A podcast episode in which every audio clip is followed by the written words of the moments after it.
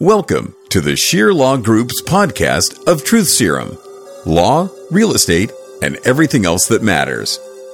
Scheer Law Group represents lenders, landlords, and investors throughout the state of California, with offices in the San Francisco Bay Area and Orange County, California. Laws change daily. Economic trends change faster than at any time in history. Ignorance is not bliss, and the unwary and unprepared get punished if they fail to keep up. If you want insightful information on issues of interest to the real estate lender, landlord, or investor, you've come to the right place. Add on some colorful commentary on everything else that matters, and you're now ready for Truth Serum with your host, Spencer Scheer.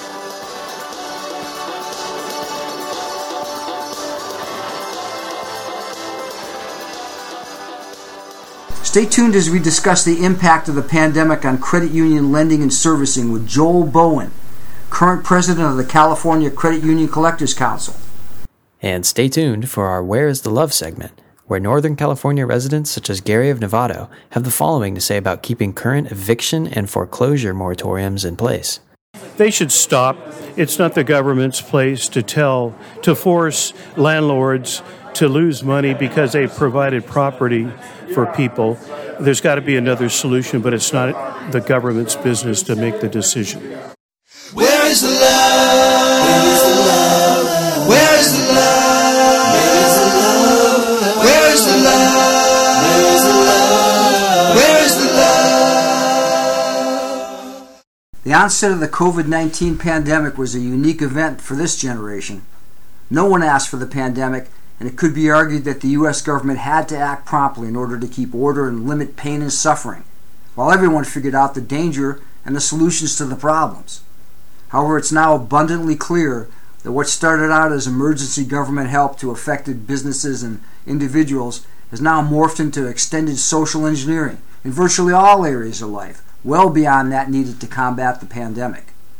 From check after stimulus check to extended unemployment benefits to rent and mortgage payment forbearance and subsidies, there's billions and billions of dollars of hidden stimulus that's been given out or will be given out. But mark my words, nothing's for free. Someone's going to have to pay, and that someone is likely you and me, in the form of higher taxes and higher prices. In our Where's the Love segment, I focus on one aspect of hidden stimulus eviction and mortgage moratoriums. I asked people in Northern California should the eviction and foreclosure moratoriums that have been in place for as long as 18 months be allowed to continue or should they end? And you'll be surprised at some of the responses. Some, including a former federal bankruptcy judge, clearly thought that continued eviction moratoriums are unfair to landlords, that there's plenty of work available, and that people should pay rent. Steve Smith, San Rafael, they should stop. Why?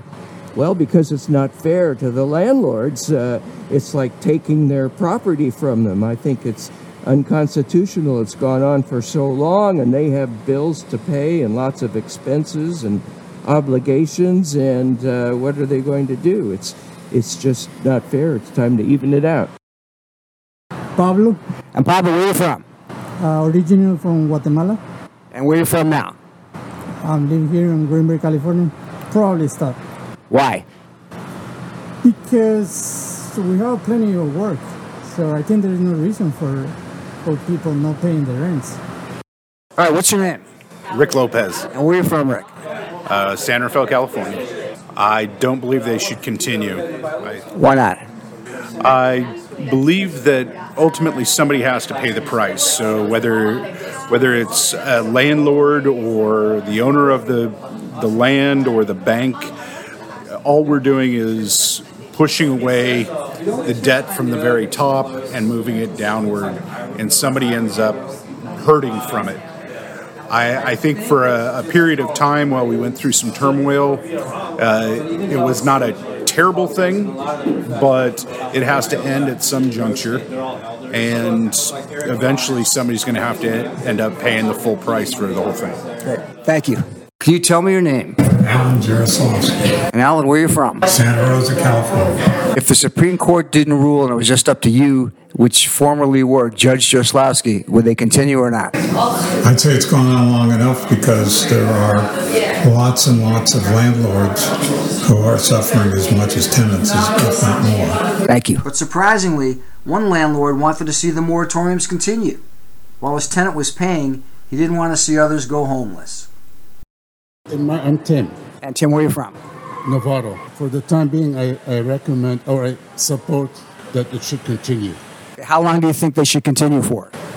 Well, that's a tough question. It cannot go in, indefinitely. I know I'm a landlord myself. That's good. So you're a landlord and yet you still support the continuation. I appreciate that. Why? Fortunately, my tenant was able to, but I do see a lot of people homeless being put on the sidewalks and live under freeways. That's not fair in the United States of America. Many want to see the moratoriums continue because they believe it's the price we pay to keep a safe society and that it's a good use of the money. What's your name? Laney, Laney, where are you from? San Rafael. Okay, and Laney, the eviction and foreclosure moratoriums that have been put into place for as long as 18 months due to the pandemic, should they stop or should they continue? They should not continue indefinitely as is, but I can see some sort of uh, modified assistance going forward. Meaning that uh, these foreclosure and eviction moratoriums, someone's got to pay for them eventually, whether through government bonds or through higher prices or, or local and state taxes. If you knew that you had to pay those indirectly, would it affect your decision on whether to keep the moratoriums in effect? That is the cost of a safe and supportive society. Great. What's your name? Rudy Keller. Rudy, where are you from? San Fe, California. I believe they should continue. Everybody deserves a place to live. That's good. And if, if you knew that your either your paycheck or the price of the food that you were buying was being increased to pay for that, would that bother you at all? No, sir. They're raising prices everywhere. At least I know that the money is going somewhere helpful. Great. Thank you. Others support the continued moratoriums, but they think twice about it when asked if they'd continue to support them if they had to pay higher taxes or higher costs for goods to keep them in place. Okay, what's your name? Juan Carlos. Okay, where do you live, Juan Carlos? I live in San Rafael. I think they should go on. For, Why? For at least a little bit.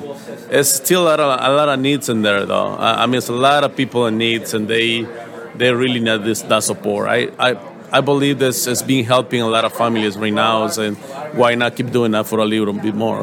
Okay, if you knew that it would result in more taxes coming out of your paycheck, would that change your mind? Ouch! That's like, yeah, that's a good question. Um, I'm gonna still say should go on. Yeah. Thank you. Yeah. You, My name's Ron Corral. And where are you from? I am from Novato, California.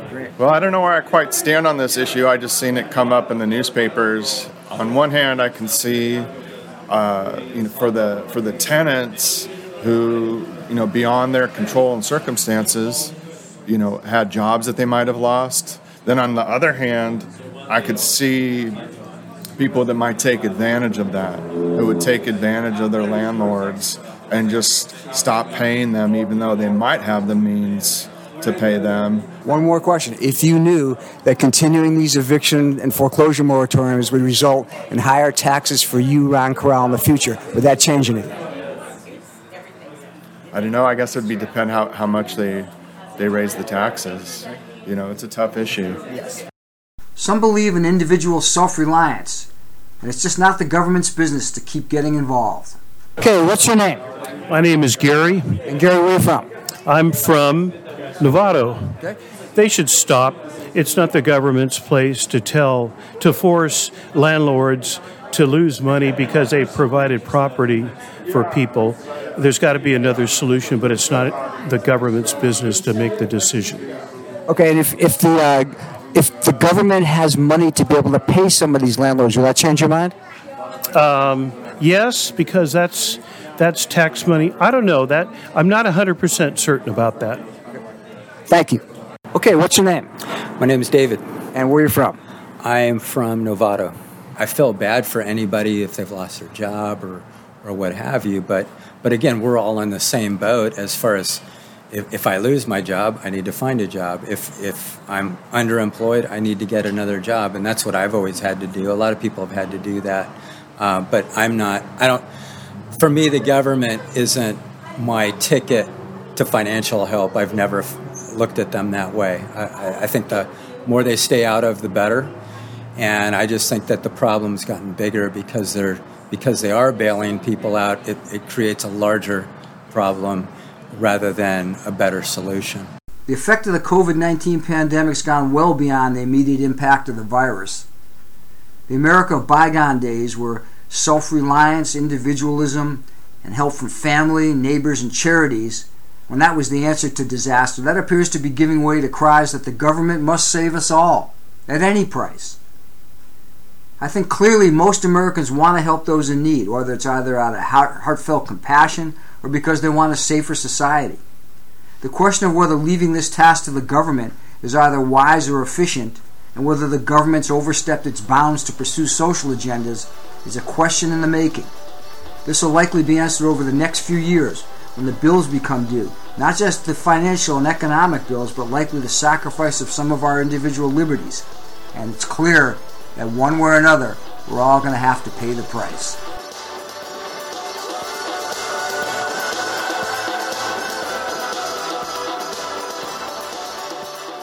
The last 18 months have been a rough one for planet Earth. Take one part pandemic, add in a little earthquake and season with drought, hurricanes, and typhoon. And you've got a recipe for lots of disaster. So I want to introduce Mark Corey, the Executive Vice President of Food for the Poor. It's an organization helping those most impacted by disaster. So you can see if you want to help those who've been devastated by recent earthquakes and a typhoon in Haiti. So Mark, welcome to Truth Serum. Thank you. Happy to be here. Thank you. Tell our listeners a little bit about Food for the Poor.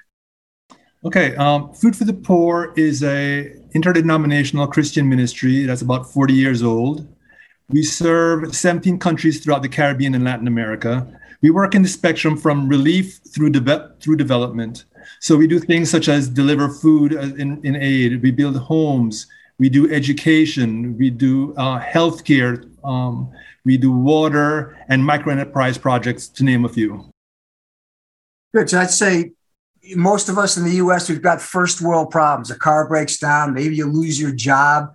Uh, tell people about what happens and impacts uh, the people of Haiti from the recent disasters. Wow. Well, the people in Haiti are, are really suffering. And to be honest with you, they were suffering before this earthquake and this tropical storm Grace that came through. Uh, there were studies saying that 4.2 out of the 11 million people who live in Haiti were severely food insecure. So now this earthquake and, and, and this tropical storm that's come through in the southern peninsula has made things so much worse. Right now, people don't have shelter. Uh, I think I heard reports of somewhere about 750,000 homes have crumbled. So that's that's, that's such that's that's such a large amount of people who no longer have shelter. And then then came tropical storm Grace and dumped a whole bunch of water, lots of mudslides. So it's it's just a recipe for disaster, and the people are really suffering. My, my heart really goes out to them. So what can people do to help? People can help in um, in many ways. So you know, to to to do work in Haiti takes money. So first and foremost, I'd ask your listeners to go to our website, uh, foodforthepoor.org, and donate there. We're also doing a collection drive for food because food is, as I said, one of the greatest needs. So if you go to our website, uh, you can go, you can see, go to foodforthepoor.org forward slash Haiti aid. And those are the canned goods that we're delivering for people who live here in South Florida. If you're living somewhere in the rest of the states, then we have an Amazon Smile page, which is same www.foodforthepoor.org forward slash emergency supplies. And you can buy the things that are needed, and Amazon will deliver it to our warehouse. Right now, we buy with our purchasing power, 10 cents purchases a, a meal of food. So a, a, a rice, rice and beans, we can do it at 10 cents per meal. So $50 can do, do a lot. We support a fair amount of organizations. I'm impressed with the fact that, that Food for the Poor goes out uh, in any situation, delivers aid, and I think you effectively get the job done. So uh, again, listeners, there'll be a quiz. So take down this information, Mark, one more time. Tell people how they can get down to uh, contribute uh, whatever they can to help Food for the Poor. Well, if you go to foodforthepoor.org, you can write on that on the landing page. You'll see to donate towards uh, the Haiti earthquake. Also, uh, you can go to foodforthepoor.org forward slash emergency supplies, and that goes to our Amazon page with a list of items that we specifically need, and that will be delivered to our warehouse. And we have we have goods going out to Haiti every week. Great. Thank you. I appreciate you taking the time. I hope our listeners will respond. Thank you very much. Greatly appreciated. You're welcome.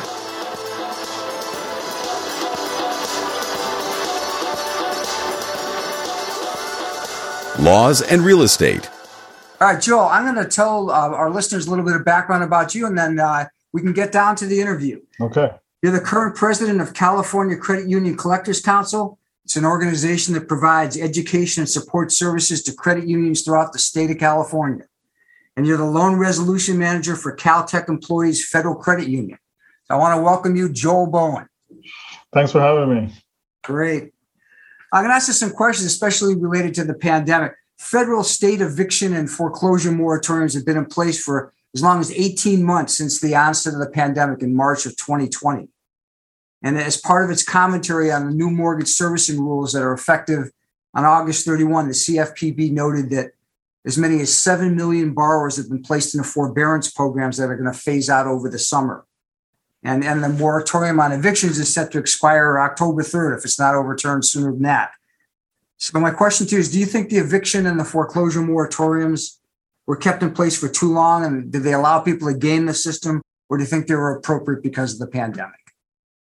From my point of view, I think it was too long.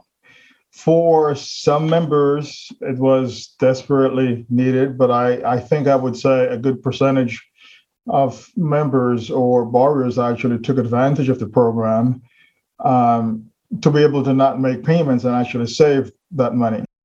Um, here at my credit union, we did quite a bit in forbearance um, modification for members, a little more than $36.5 million in forbearance, a little more than 300 loans starting in the spring of last year. We currently have less than 10 loans that are still in the program for about a million dollars. So that tells me that the majority of debtors really didn't need it. So I think realistically, I think the program was extended too long. There were some that desperately needed it. We saw that. Um, people that worked in the hospitality field, let's say spouse or the, the supporting partner in the house, uh, in the restaurant and let's say hospitality business, those companies really um, were affected tremendously, and those debtors really needed it. But I would say there was a good percentage of members that really didn't need it, and actually, like you said, actually gained the system by not p- making the mortgage payments and actually saving, you know, those six months or eight months worth of payments. Most of the ones that your credit union did were they uh, just temporary payment deferrals, or were they forbearance or modification agreements that stuck the uh, deferred payments at the end of the loan? Yeah, so basically they were forbearance, where we basically extended the term of the loan by the number of months the member was granted. So under the COVID uh, mandate, we basically allowed those members, depending on how much they were asking for, we went as far as nine months. Of course, the regulators were suggesting a year or more. Um, we went as far as nine months, and we had only two members that asked for more than that. So that again tells me that obviously it was not necessary. It was too long. You know, under the new uh, mortgage servicing rules, the uh, that are effective at the end of this month, uh, they're allowing under certain circumstances people to extend and enter into loan modifications for as long as 40 years. Oh, exactly. And, and I think that is that is ludicrous. For example, of course, as the lender, you're basically foregoing interest. Uh, of course, the, the debtor is not repaying that. Obviously, you're basically writing that off. So I, I think in hindsight, I would say probably a good percentage of those who took advantage of it, for example, those lenders that ask for little or no supporting documentation, you just call and say, I was been affected. Okay, we'll give you six months without making any payments. We took a different approach. We basically asked the member for supporting documents. Um, you know, send me a letter explaining your hardship um, or we actually gave them the basic Fannie Freddie disclosure uh, mortgage application uh, hardship to complete. Based on that, we made our decision as to how we were going to approach the member. What, what do you think? You think that there'll be a resumption of normal collection efforts in the fall and the winter? And you think there's going to be a torrent of litigation or just a measured response? I think right now, I don't see collection efforts actually starting in the fall. Maybe um, early to late spring. The reason why I'm saying that is delinquency across the board for just about all lenders extremely low. Um, I actually polled a number of my folks in my organization, and everyone basically are saying that they're at a record low delinquency right now. So I don't see normal collection efforts actually starting until I would say maybe second quarter of next year. And here's my reasoning. Obviously, delinquencies are low right now, uh, but people every year go through that holiday spending spree. And then when the bill comes due in February or January, February, and then obviously, you know, folks realize that, well, I didn't budget for it. So I, I think for now, you're not going to see that until probably second quarter of next year.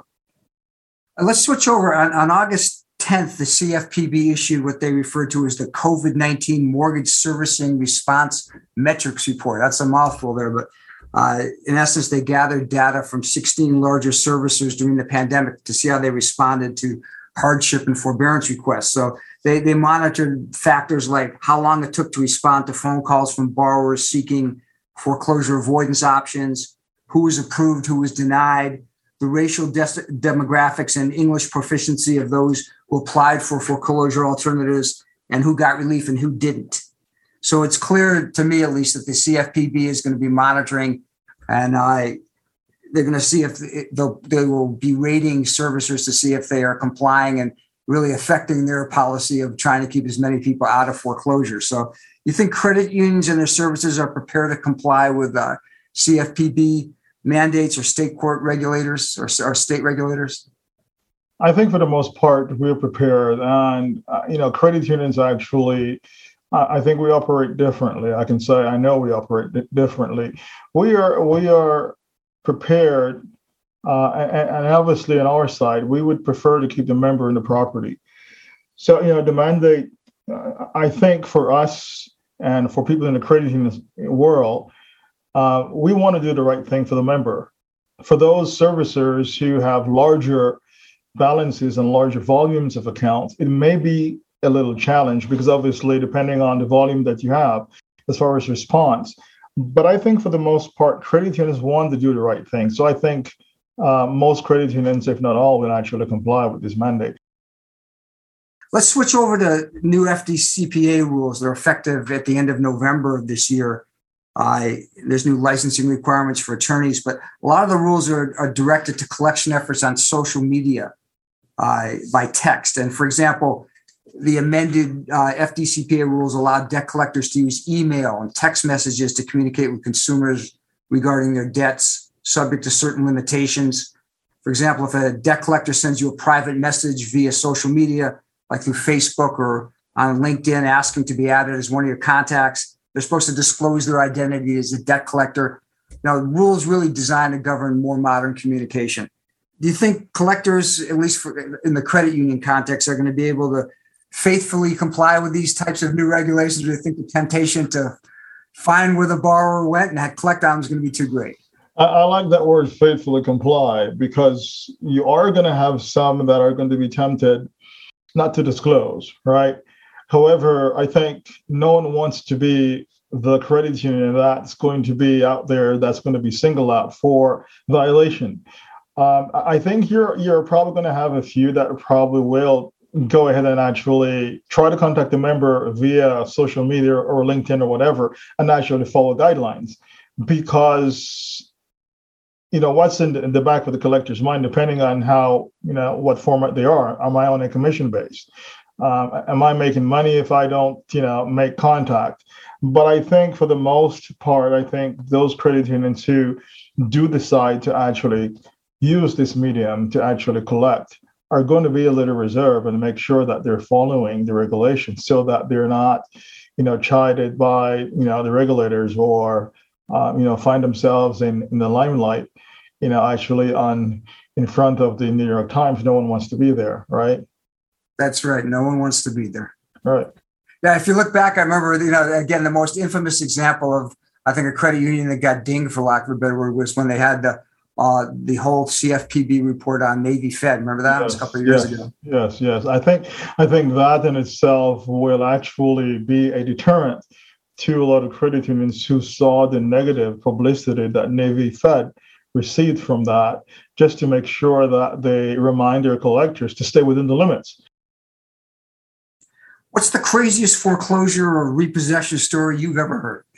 Oh, it's foreclosure. I, you know, I was involved in a few over the years, and it's it's always something that is difficult to do when you're taking someone's property away. It's not really their property, and obviously, you know, the lender owns it until you pay it off. But I, I had one where we uh, foreclosed on the property. Uh, the member was told he had to vacate and was given advance notice. When we got to the property, there's probably about five truckloads of stuff we had to pull out the house. Hmm. Five truckloads of stuff we had to pull. And he was actually still laying in the couch in the living room. Wow. So the sheriff deputy came to me and said, I mean, Mr. Bowen, what do you want me to do? You know, I can just haul him out. Obviously, the sign says he shouldn't be occupying the property. So I, you know, politely said to the sheriff, you know, let's give him 20 minutes to get what he wants. So the member came on and said to me, Can you give me a couple weeks? Well, the notice was posted on the door, right? You know, the time that you need to, to vacate. But you know, it's it's it's sort of odd that he did not take one thing out the property. I mean, we had a number of truckloads of stuff we had to pull out in order to actually clean out the property. What a mess. Yes, yes. Here, you know, we have one foreclosure every five or six years, so it's very few in between here. Good. Knock on wood. I'm knocking on top. yes, yes. All right. Uh, reaffirmation agreements and bankruptcy. Let's talk about that for a second. I, I, I alluded to that earlier. They're a valuable tool to keep a borrower's obligation alive even after a bankruptcy, meaning that uh, normally in a bankruptcy, you can discharge or wipe out personal obligations on loans, automobile loans, personal loans. But in some instances, they will allow a borrower to reaffirm or keep that personal obligation alive. Primarily, uh, they- they've made an exception for credit unions, believing that the relationship between a credit union and a borrower is oftentimes better, and the borrower wants to keep that relationship alive after bankruptcy, and maybe you know keep the relationship in where they could never get credit otherwise. Uh, you think reaffirmation agreements benefit credit union members or, or just the credit union? Well, I think on both sides, it benefits uh, both the member and the credit union. Uh, I'll give you a perfect example. Here on our bankruptcy, we see a very high rate of reaffirmations. Uh, our members tend to be very loyal to the credit, union, and I'm assuming not just here, but other lenders as well. Um, so for me, from my perspective, it, it benefits the credit union if if the member actually decides I'm going to enter into that agreement because obviously you're repaying the debt. For the member, the benefit is I go through this reaffirmation agreement. Um, you know, my 20, you know, 2009, you know, Chevy Buick that I've been driving for 15 years is actually falling apart. I'm going to need another car loan, you know, a year from now that member goes through the reaffirmation agreement, you know, goes back to the credit union and say, we've actually made exception where the loan was not completely paid off, but the car died. So what what do you do? So we basically uh, would say that a member, you know, we'll actually do as long as it's discharged and you're paying, we'll actually make you another loan. So I think there is a there's a balance there it benefits the credit union in a sense, yes, that debt is actually going to be repaid, but it benefits the member because the member can come back, you know, three, four years down the road and say, you know, can you give me another loan? And those are things that we look at um, very, very carefully here to decide whether or not we'll actually, you know, uh, lend to the member again in the future. Very good. You know, I'll say I, I usually tell my clients, well, well there's a, an old maxim: give a little, get a lot, and that is you, will find, at least I find that uh, if somebody reaffirms a debt, they're probably three, four times more likely to continue to pay on it after a bankruptcy than if they haven't. And oftentimes, if whether it's a bank or credit union, whatever, if they'll forgive some of the arrearages or knock down the rate a little bit uh, to give the borrower some incentive to reaffirm, it's a win-win for both sides. Yes, and that is true. I think members are more than willing to pay you as a lender if they see that you're willing to make some compromise, right? So for us, we we are always looking for ways in which we can actually make the member feel at ease, especially going through bankruptcy. We know that's a you know traumatic situation as it is, but if the members say, you know, I want to make things good with you. What can we as a lender do to make the member feel more at ease? So, you know, we're willing to actually do things outside the box, actually to make the member feel more at ease and actually continue to pay on that debt. You know, provided obviously it's it's reaffirmed and actually um, approved by the court. That's true. That, that's something you got. What you said is uh, very wise. It's got to be reviewed and approved by the court. Absolutely correct, correct. So even even if you even if you prepare it and the judge doesn't sign off on it, it's not valid. Yeah, to get unsolicited advice, I remember years and years ago. I've been practicing uh, way back, but uh, there was I think American General or Sears and Roebuck, one of the two. Uh, they were getting reaffirmation agreements, but they weren't filing with the bankruptcy court because they wouldn't have been approved uh, and they got the borrowers to continue to pay, and then eventually came home to roost in, in the uh, in the way of a you know class action suit for millions and millions of dollars. Right, right. It, it, it's it's it's so funny you say that because lot of lender, another lender who actually did the same thing, and obviously, you know, sadly to say, um, you know, they were caught down the road. I always believe in doing things the right way. If it means that my reaffirmation gets denied by the court, then I'm going to do that. But I am not going to file that reaffirmation just because the member signed it, took it away in the file, and let the member continue to pay. That's not a completed reaffirmation. It has to be approved. And like you said, you know, some judges or some attorneys may say to the debtor, "Why sign this?" But you know, as as the debtor, the debtor sees like the question you asked previously. I want to maintain a relationship with my credit union because I have no other place to go. And I think that is the theme that you'll probably hear at just about any credit union. Good advice. All right, let's switch over to crypto, everybody's favorite uh, topic nowadays. This summer, the NCUA board requested comments and information from credit unions on the current and potential impact of activities related to digital assets like crypto and decentralized finance. And they want to examine both the potential uses in the credit union system and the risks. I saw an article by CUInsight that once said that Bitcoin and other digital assets will be the death of credit unions.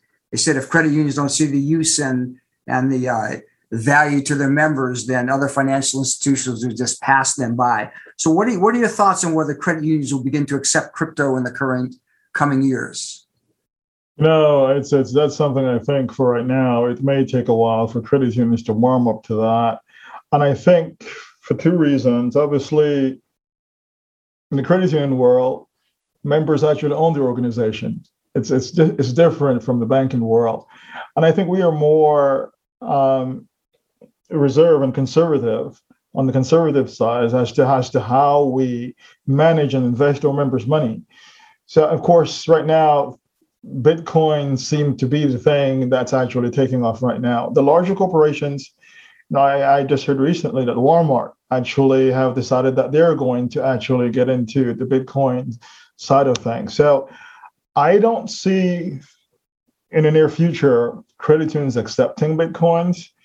It may take some years for that to happen and for it to become more widely accepted before credit unions may, let's say, eventually say, you know, let's take a look at this. But I, I don't see that having a an effect where it may actually cause credit unions to become absolute.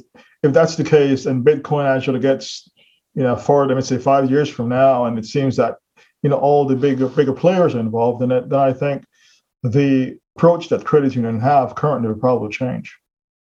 That's a good point. And I always bring this up because you know I'm interested in this personally because I think that it is the next financial revolution, meaning that I think I, I suspect that fiat currency and uh, will be replaced eventually by digital currency. But there's a the difference big difference between uh, blockchain technology and you know ledger distributive technology upon which bitcoin and ethereum is based i think that's here to stay and i think the battle will be who ends up regulating it uh, bitcoin's hard to manage and it's, it's uncertain and i think the risk for institutions to accept that is great you saw elon musk right he went yes, out and yes, you know, yes. even he couldn't handle it for more than a week right. but i I, I see also that whether it's credit unions or anybody else, you see a lot of younger people, they're sold on the idea they want digital currency.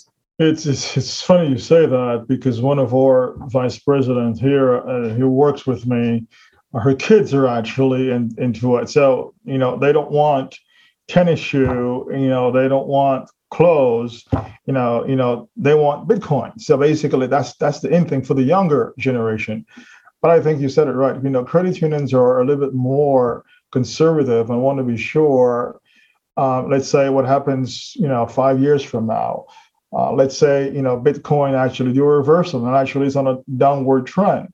Uh, what happens then to all that money that you've invested? That you, you then have to go back to your membership and explain, you know, why you took that risk. So, I, I think for now, credit unions are probably going to take a wait and see approach before they think about actually jumping into the current stream. Very good. All right, I want to give you a, a minute or so, if you would. I tell our, our listeners about the upcoming uh, convention that you're having and uh, where it's going to be and some of the highlights. Um, actually, yeah, we have a conference coming up in October at Santa Clara Hyatt, and actually this year we have probably by far the best lineup of presenters we've had in all the years that I've been going to the conference. Um, it's going to be in October, and there is information on our website at www.ccucc.com. Um, we basically, five years ago, in, interjected lending into our program. It used to be just a collection side of things, but we believe that lending and collection goes hand in hand. So we basically have uh, two keynote speakers that's going to be talking on the lending side, uh, specifically talking about current trends in lending. Um, and then obviously we have um, uh, Troy Stang from uh, Northwest Credit Union League, who's actually going to be our key speaker. And we have a, a great speaker for a Saturday session, the uh, person that heads up eOscar. And we're all bombarded with disputes. So we're doing a mini um, eOscar training session for all of Saturday morning. So we're seeing some credit unions registering just for the Saturday session alone. So this year we have a um, a tight schedule. We have so much on the agenda. I think you cannot afford to miss this uh, this conference. So check check us out on uh, ccucc.com annual conference link, and you'll get a list of you know all the speakers that that we have scheduled for this year. Great. Is it going to be uh, virtual and live, or just live? We're not going to do in virtual this year. It's all going to be in person. However, some of the sessions that we are having, we are going to be recording some of those sessions and uh, make it available to some of those crediting who, you know, we're hearing may not get permission to travel. My goal is to provide the education to credit unions no matter what. So if you can't make it, we'll do whatever we can to actually get you some of the information that's going to be presented at the conference this year. Very good. Looking forward to it. I know one of my favorite people is coming up. He's going to be attending speaking. That's the uh, uh, the one Josh Scheer. Josh here. Josh has been a staple for us, and obviously, you know, you as well over the years. You've been some, you've actually done some presenting for us over the years. Um, you know, Josh is on my local schedule here, maybe two or three times a year. But in addition to Josh, yeah, we have some really great panels this year, and I'm I'm really excited about what we have as far as the uh, educational side of it for the conference this year. That's great. So I want to thank you for your time. It's always good to talk to you. I, uh, I think it's going to be a great conference. I urge people to attend. I've always had a good time when I've gone. There. It was good actually uh, talking to you. Enjoyed it. Thanks, sir. Thank you. Take care. You too.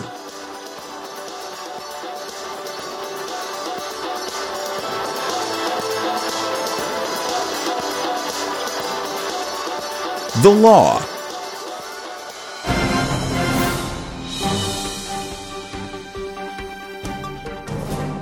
Just in case you thought there'd be no consequences to rent free living under the eviction moratorium, buying a home may now be harder.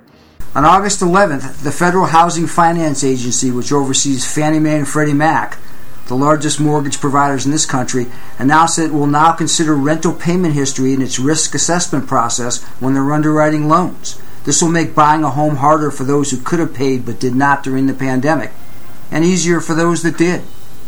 Is it really finally over? And in breaking news, issued just after we previously recorded this episode, the Supreme Court on August 26th, in a divided opinion, struck down the national eviction moratorium that was imposed by the CDC and supported by the Biden administration. And just what has been the cost of the continued eviction moratoriums? AP reported on August 20th that there are now more than 15 million people living in households that owe as much as 20 billion, and that's with a B, in back rent. This according to the Aspen Institute. Many believe that some tenants could have paid rent if, if not for the moratoriums. And the 47 billion in federal rental assistance that was supposed to make landlords whole has been really slow to materialize. And by July, only 3 billion of the first tranche of 25 billion had been distributed. Many landlords are saddled with tens of thousands of dollars in lost rent, money that was supposed to be spent for a retirement or a college fund or for their investors, who themselves had sought a safe investment. They're maxing out credit cards or dipping into savings to pay property taxes, staff salaries, insurance, and other rental repairs. Stay tuned. Can't go on forever. Road rage, road rage, landlord rage. I recently reviewed a request for legal assistance submitted to a legal clearinghouse from a tenant in Northern California. And I think it sums up some of the simmering rage that's heating up between angry landlords and tenants in California. The following is the tenant's request for representation. On August 1st, my live-in partner and I were evicted by force from our residence in blank, California. We were told we had one day to get our belongings and we couldn't stay there. The police would be called. We're still locked out, and I refused entry to get our things and have been told that my boyfriend's belongings are no longer there and they're throwing away his stuff. We were accused of killing and skinning the landlady's lamb and throwing it over the fence to intimidate her. She sent me a video of the hide. She's gone through all my things, she's taken my pictures, and she told me I'll have no friends left. I think I'll pass on taking this case. And is anyone paying their mortgage? The CFPB recently warned that over 7 million borrowers have been placed into forbearance programs that are set to expire this summer. In a recent statement issued by Mike McArdle, the CFPB's Assistant Director for Mortgage Markets, McArdle warned that the agency will hold mortgage servicers accountable if they don't do enough to help people avoid losing their homes. And turning to the world of digital assets, the distinction between digital assets and the technology that supports them, i.e., blockchain and distributed uh, ledger technology, and the marquee names that use the tech, like Bitcoin and Ethereum, is often misunderstood or overlooked. The tech's much different from the brand. A next step in the use of blockchain tech is so called DeFi, which is decentralized finance. It's an umbrella term for providing financial services on public blockchain. In August, the Wall Street Journal reported on a new breed of uh, digital asset exchanges. This is potentially the holy grail for cryptocurrencies. Online places for people to trade and, and lend that purportedly involve no middleman setting the rules or taking fees. DeFi developers, they write software that automates the transactions. They say that after they set up the exchange, they then step away from the project and allowing it to operate with no central entity in charge. They argue that such decentralization defeats the need for oversight by governmental authorities. Good luck with the SEC or other regulators letting them go unregulated for long. Why buy a house when you can pretend to live there for the same price? NFTs, or non fungible tokens, are either the next thing or the latest sign of speculative excess. For those who haven't followed this, an NFT is a, a piece of digital content that's linked to, the blockchain and traded on a network. An NFT is a token that represents any item in the real world, like art or other collectibles. So when you buy an NFT, you own the code, and the proof of your ownership is placed on the blockchain. The, the connection of the token to the blockchain ensures that it's unique and that it can be traced and that it's yours only. Here's one example of the NFT craze that paints the picture. Our artist Krista Kim sold an NFT minted digital house for approximately $500,000. The virtual home or house is called Mars House, and it can be viewed, or viewed in virtual or augmented reality. The house is a digital file that the buyer can upload into 3D worlds and experience, and then even explore it using AR or VR goggles. However, you can never live in this house, ever. Think about it $500,000 for a digital home that you can't live in. I guess the bright side is that you can never be evicted either.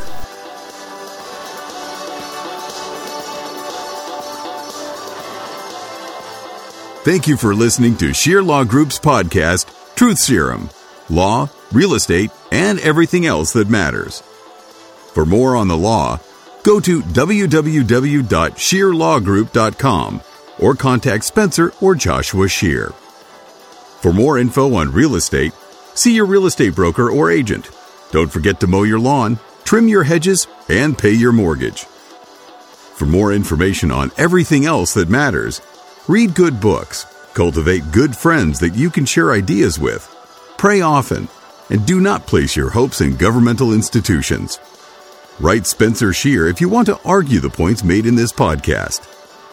Finally, this podcast cannot be relied on as legal advice, and SLG disclaims any responsibility for the ideas presented. See an attorney if you have issues or problems related to the subjects mentioned in this podcast. Adios, amigos.